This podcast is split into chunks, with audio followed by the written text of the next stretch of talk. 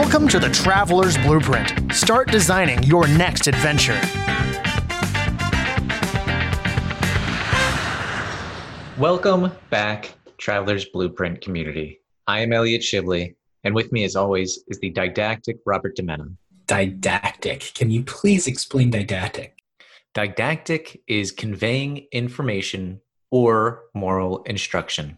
Interesting. What made you pick that? Bob, I think you have a very strong moral compass. I think you live a very balanced life, and I think you understand what is good for you and good for your friends and family. And you like to share information which you think would be valuable to that particular person, not necessarily how it impacts you, but how it might help them. Thank you, man. That is a, that is quite a compliment. I really appreciate that. You're welcome. I think you've you've most certainly earned it. Thank you, man. Thank you. Uh, all right. I, well, let's I guess jump into this podcast. Uh, uh, if you're listening to this and you're a regular listener, you know that we took a quite a break. I think mid March. Yeah, let's call it a sabbatical and a hiatus at the same time. Right. Yeah. I mean, it's been an odd time to be alive that's for sure. And we're just sort of reeling with it, right? It's it's just we're taking it in stride, rolling with the punches. I don't know if this is going to be a new normal or what the new normal will be after this. I, I think it's absolutely going to be a new normal, right? I, and it just it, it's hard for us to navigate how we um, are going to move forward with the podcast. Right now, we plan on moving full steam ahead with episodes related to travel in some way or another with a new adventure or traveler. We're going to steady the course and continue to pump out the content we've been pumping out. And hopefully, uh, you still enjoy it. But keep in mind that we understand that, you know, if we release an episode on traveling to a specific destination, you may not be able to travel there right now um, some of our episodes were, were recorded prior to this outbreak, and therefore, um, you know, when we were having those conversations, we didn't realize the extent of this pandemic. Yeah. So, to break down what we're going to talk about this week in our Travel Bites episode, is giving a brief update on the coronavirus as it relates to travel restrictions and care, and a little bit about the future of travel. And then we talk about our plans that Bob and I both had for traveling this year and what we plan to do with it, what we've been contemplating. And then we'll talk a little bit about how we've been doing uh, during this coronavirus self quarantining crap. Um, and then actually talk about a few articles yeah, the articles actually were, were pretty interesting. Both of them relate to obviously how coronavirus is impacting the travel industry.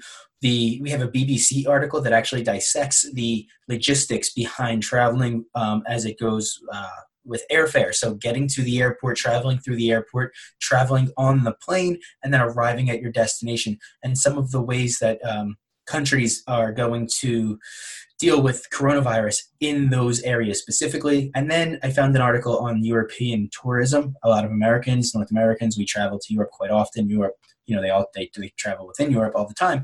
Um, so it's a hotspot for travel. And I was curious to see how some of these countries are planning to develop methods that allow travel to continue, but then also maybe take a few steps back and slow it down. So we'll break those down later on in this episode.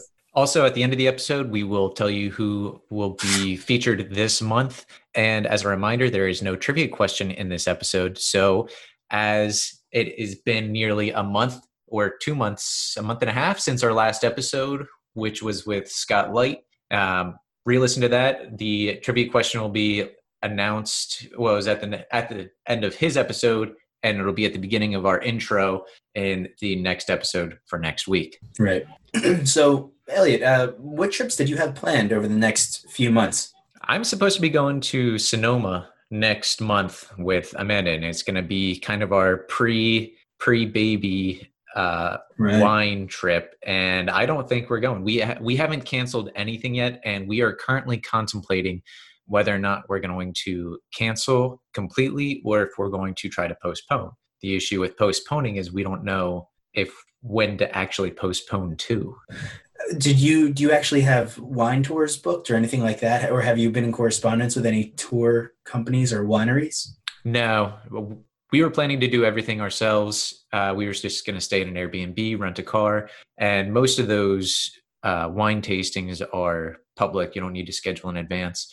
So we're going to do a day at the beach, uh, most of the time in Sonoma, and maybe hop over to Napa Valley. Right? Yeah. Now none of it's going to happen. Uh, no, it doesn't seem to be likely. Um, yeah, but then I- in, in addition to that, Amanda and I were scheduled to go to Chicago for the 4th of July to hang out with my aunt and uncle at their amazing 4th of July party, which, if you haven't heard of, uh, it may not be cool enough. I is- I don't think I've been. I was invited to this, so am I not cool enough? I guess There's not. a huh? reason. There's a reason, Bob. No, it is. It is an epic party. They've been doing it for years, and it is well known within the suburban Chicago communities.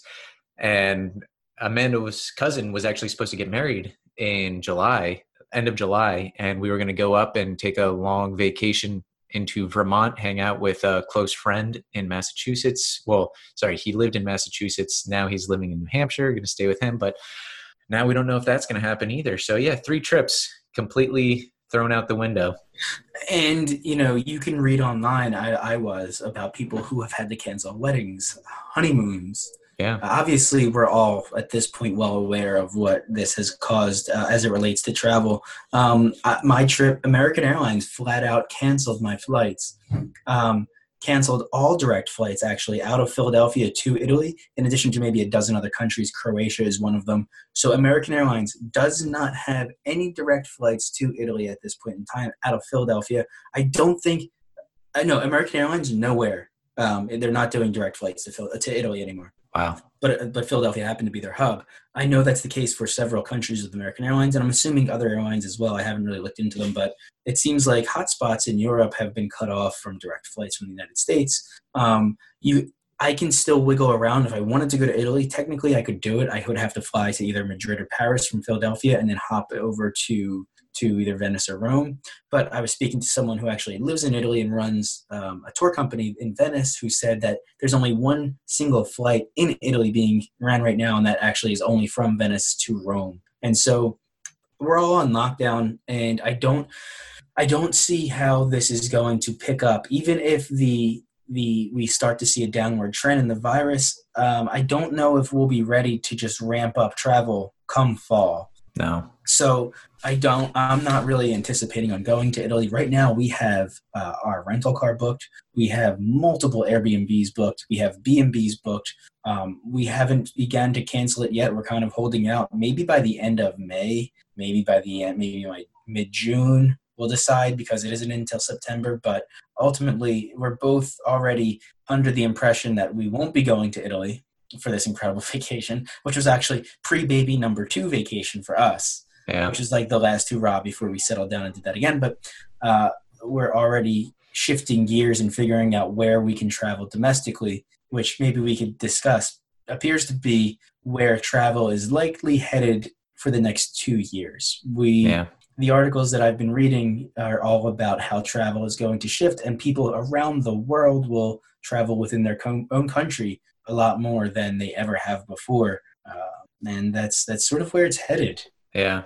And uh, we still don't know if there's going to be a resurgence of this virus in the fall. Right, right. I mean, previous outbreaks and science appears to point into the direction of yes, it's where we should expect it.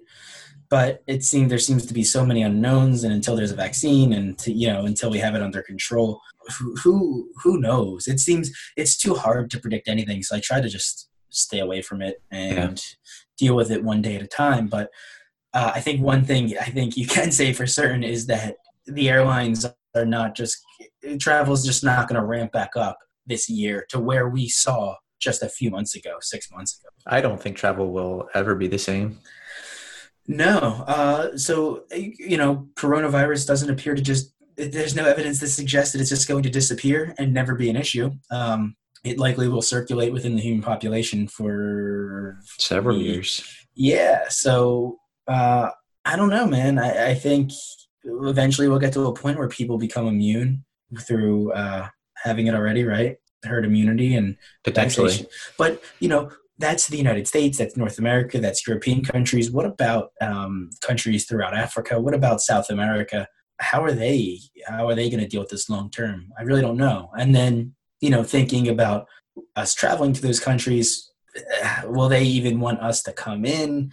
Will our countries accept us going there to a potential hotspot or um, a place with insufficient medical infrastructure and then come back to the United States? Like, I, who who the hell knows? Yeah, it's terrifying. Yeah, and so um, I, I don't know if you're listening to this and you have a, a trip planned for later this year. You know, fingers crossed. I hope it works out for you. But like I mentioned, like Elliot mentioned, we're already sort of refocusing and thinking about how we're going to travel. I mean, domestically. I mean, your trips are domestic though. Yeah.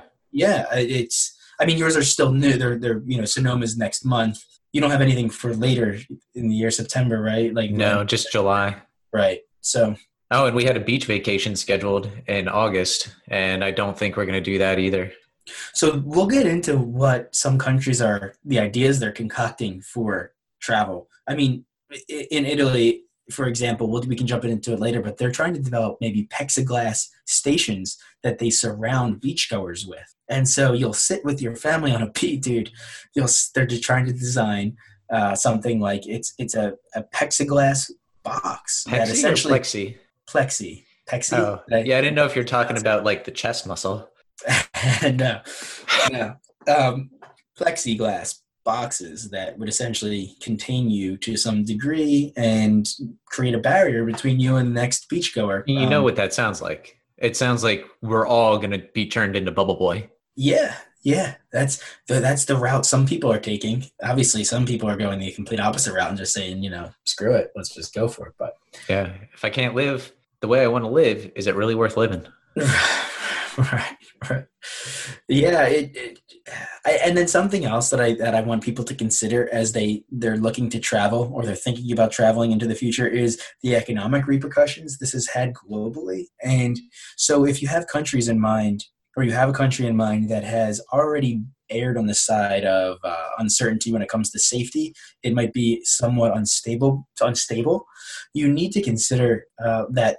You need to consider how these now these economic issues and these financial issues with people so out of work will translate into additional um, crime. I don't know. I'm not going to name any country specifically. You know the countries that already have safety concerns. So um, yeah. keep that in mind that, that, that, they might be magnified now with what, yeah. what's happened there. So, so do, yeah. Yeah. So, I mean, Bob and I have mostly just been at home for this entire time. We've been, both of our wives work in the medical field and they have to deal with it. They're at higher risk. So, we've been self quarantining, trying to separate ourselves from as many people as possible. And yeah. That means that the most travel I take every day is like a two to three mile walk with my dog around our neighborhood, still That's, staying at least six feet apart from anyone we see. Yeah, the the other day I, I called a friend and I said, "Hey man, I'm I'm making the commute from my office to my gym. Uh, do you want to talk for a minute?" And that was my guest room to the garage. Yeah. No. Yeah. Was, yep. Yeah. It's, but it's this has been unbelievably hard, not just for the average person, but for everyone. Like this has severely impacted me because as many of you know i've talked about it on the show before my mom had ovarian cancer and as of a month and a half ago she passed away. Um, she had a long long fight with it and fortunately she is no longer in pain no longer in suffering but that leaves myself and all of our family who cannot see each other uh, trying to figure out how to cope with it, trying to figure out what the best way to grieve is when we can't be together.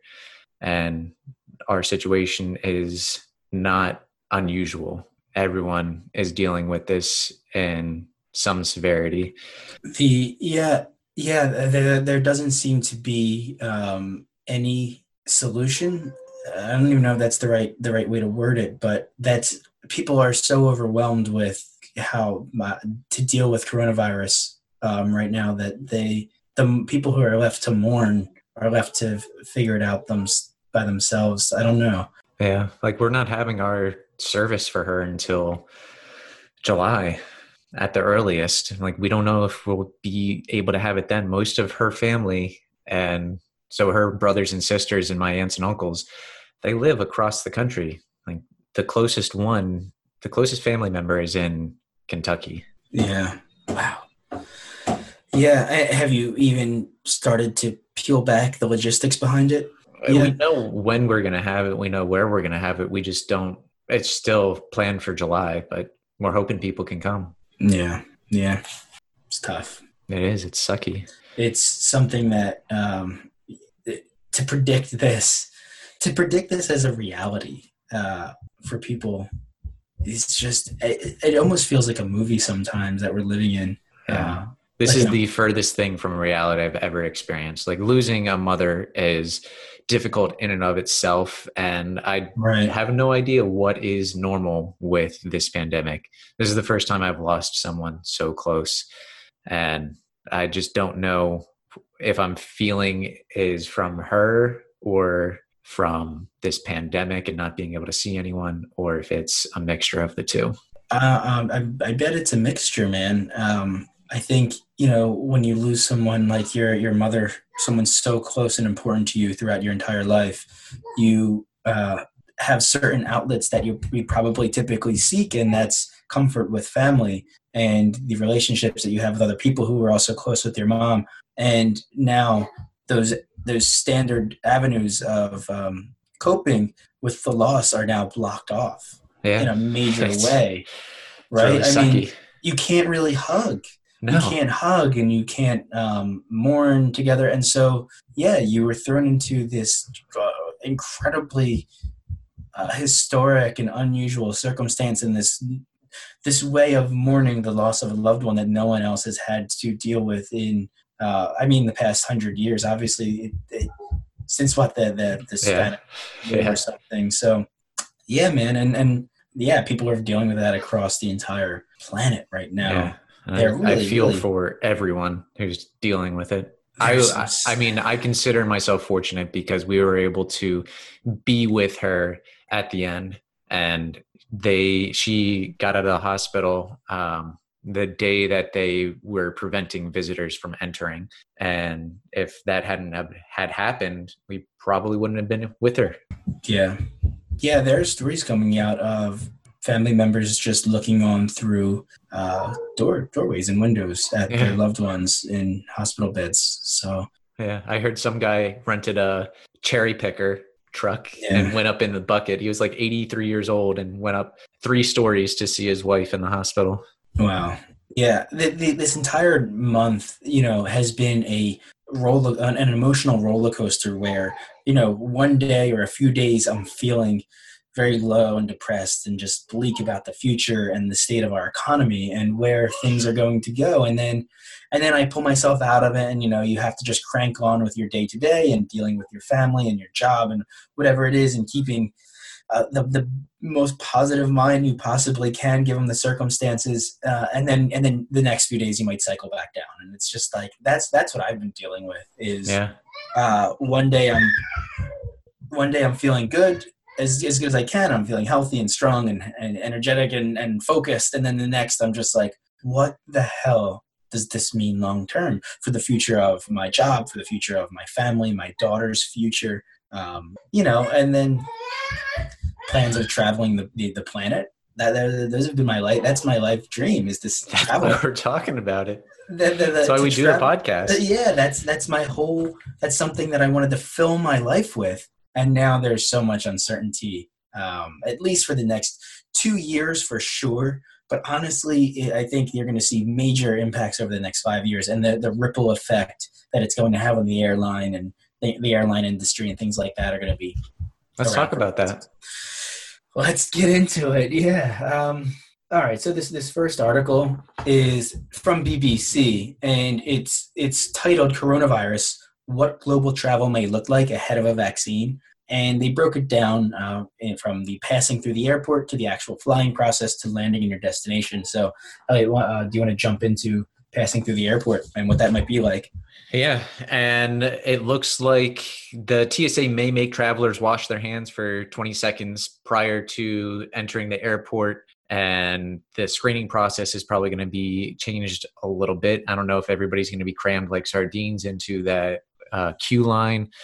uh, and Hong Kong International Airport is looking at basically building a full body disinfectant device and Yeah. being able to sanitize people within 40 seconds. Like every single traveler has to go through this and be sanitized. Every single Ah. person entering the airport. there's a picture of this in the article that I'm going to post on our Instagram account. So uh, we're on Instagram at the Travelers Blueprint. So if you want to see a picture of this actual this booth, but that's really it, just looks like a booth that you go into uh, and it sprays you and it disinfects you in some sort of way. And that dude, that's that's incredible. And uh, it's just one of the measures that we're seeing. Um, you know, Emiratis, which was which was really interesting. th- They're offering passengers. What did you call them? Emirati, uh, the the Emirates. Emirates.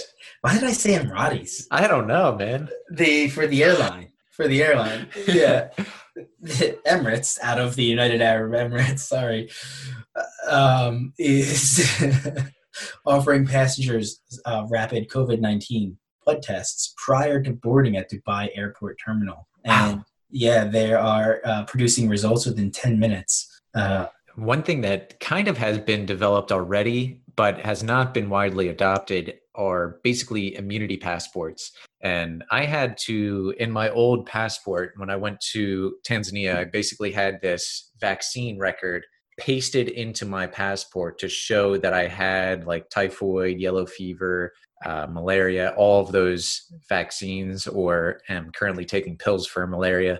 And I think that's going to be the case with this. I think you're going to have to prove that you have been vaccinated for COVID 19. And if you're not, you may not be able to be allowed to travel. Yeah, that's that's uh, that that seems likely. I it, it seems like one of the more likely scenarios for how this is going to play out.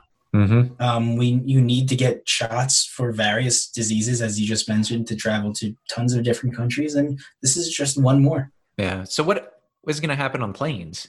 I mean, we're all packed in there. You can't social distance. So They're already trying to shrink the seat size. I think that's going to be changed, man. I don't think they're going to be able to do that anymore. So that might be a weird, odd silver lining in a way. But um, I think we can expect that flight attendants will be wearing masks. I know in um, the South Korean flight or airline Korea Air, they actually plan on being in full PPE, Tyvek suit, uh, masks, gloves, essentially looking like hazmat workers. Uh, that's how they'll be decked out.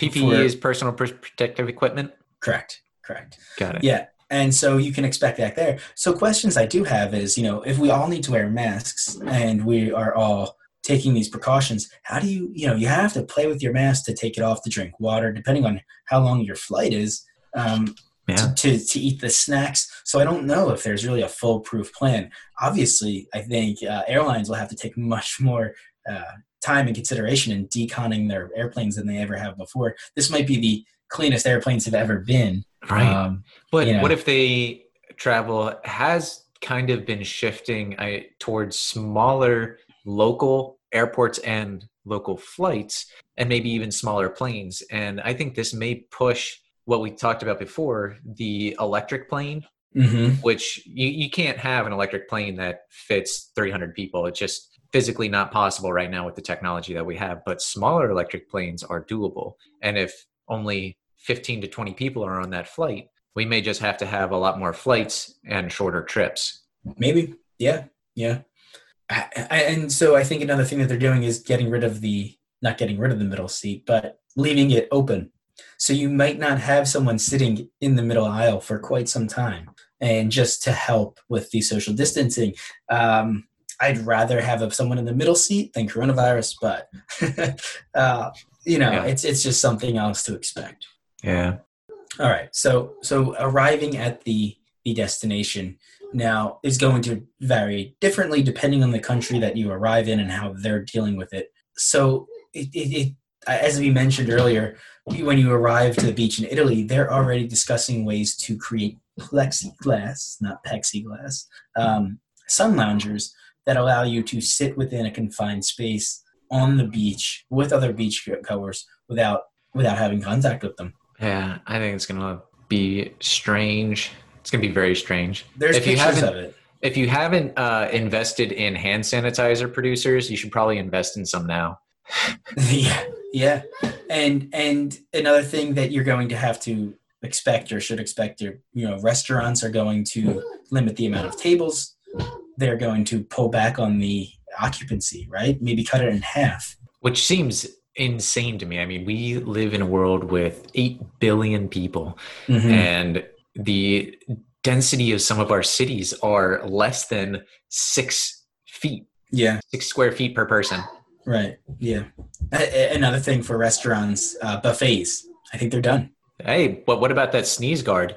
but the hands, the hands, man. The- There, there was a really cool thing I watched. Uh, if you Google MythBusters viral spreading or something like that, if you YouTube it, the guys from Myth- MythBusters did a study where they sat down at a pretend dinner with a bunch of their friends. They, they, uh, one of the guys ingested something that made his. Oh no, I'm sorry. He they hooked up like a drip, a drip Yeah, this, was this his a new one or an old one? I think it might have been an old one. They hooked Yeah. up a drip mechanism on his nose, and this, the the fluid actually lit up under ultraviolet or black light. So he went to dinner, and the entire time he's dealing with a cold. Now the people at the table were told, okay, they were told either you need to pretend that you're a full-on germaphobe and you're aware of his cold, or you need to pretend that nothing has changed and you're just going about a normal dinner. And by the end of it, you know, he would rub his nose, or he would use the napkin or tissue to rub his nose, but Or turn- sneeze and or do sneeze, yeah. touch the glass, and by the end of it, they lit up the table, and people had his saliva or you know his his bodily fluids all over them. It was all over the table, all over the glassware, everything. I mean, if they shared a bottle of champagne and passed it around, it contaminated everybody's hands. If you touch, you know, give a guy a pat on the back, it was crazy to see. So YouTube it because these germs spread so fast. It's just it's just unbelievable. Um, Huh. where so That's anyway, wild. buffets, buffets. yeah, Yeah. no more buffets. No, I- I, I wouldn't done, hate that. dude. I mean, I But what about fan. casinos and cruise lines? Uh, I'm not getting on a cruise ship anytime soon. I'll tell you that. But I mean, those those both have their own issues. Yeah, well, yeah, cruise ships. I mean, we saw it firsthand. Cruise ships were hit hard. Yeah, but You know? casinos too. Like playing the slot machines, you're hitting buttons that everyone else has hit. If you're playing poker or Right. if you're playing blackjack, I mean, you're not supposed to touch the cards in blackjack, but you're still ch- touching the chips. Dude, what about Disney World? I mean, Eh, now you throw in a casino. What about the hands-on museum? right, right. But but Disney World is essentially has the the contamination routes. Does that make sense of a casino? But then Yeah. you put throw kids in there, and they're just they're just always infected with something. So, That's wild. So, what is going to happen with European tourism? All right. So For our next so- article, Yeah, um, this one was this one was pretty interesting because it just broke down various countries. I selected a few to talk about, but obviously the tourism, the commissioner, whatever you want to call them, within each country has their own plans of attack, or at least contemplating ways to tackle tackle this uh, coronavirus pandemic. Um, and it, obviously, it was hit pretty hard. It was what a slump up to seventy percent, which is massive. And so, uh, one thing f- for Italy, uh, they're saying that the the Tourism Association said that in a statement published on March 30th that the recovery of the market will not take place before the beginning of 2021 and that the pandemic has ruined some 60 years of tourism. 60 years. hmm That's a solid life. I'm curious to see how Italy survives. That, I, that they will. is- It's just they won't have, you know, but they've, I mean, Americans. how 60 years of developing tourism and tourism infrastructure uh, and now it's just come to a blinding halt what how will they make that transition to save their economy you know what jobs will they create it's innovation we will see we, I we think there's going to be a ton of innovation yeah, over the next. we're going to see years. the biggest advances of innovation than we than we probably ever have. I also think we're going to see the biggest. Um, uh, we're we're going to join together more than we ever have, right? It's Yeah, always like this is a global enemy. right, right, If right, right. people have predicted, you know, that aliens were going to unify us all, right?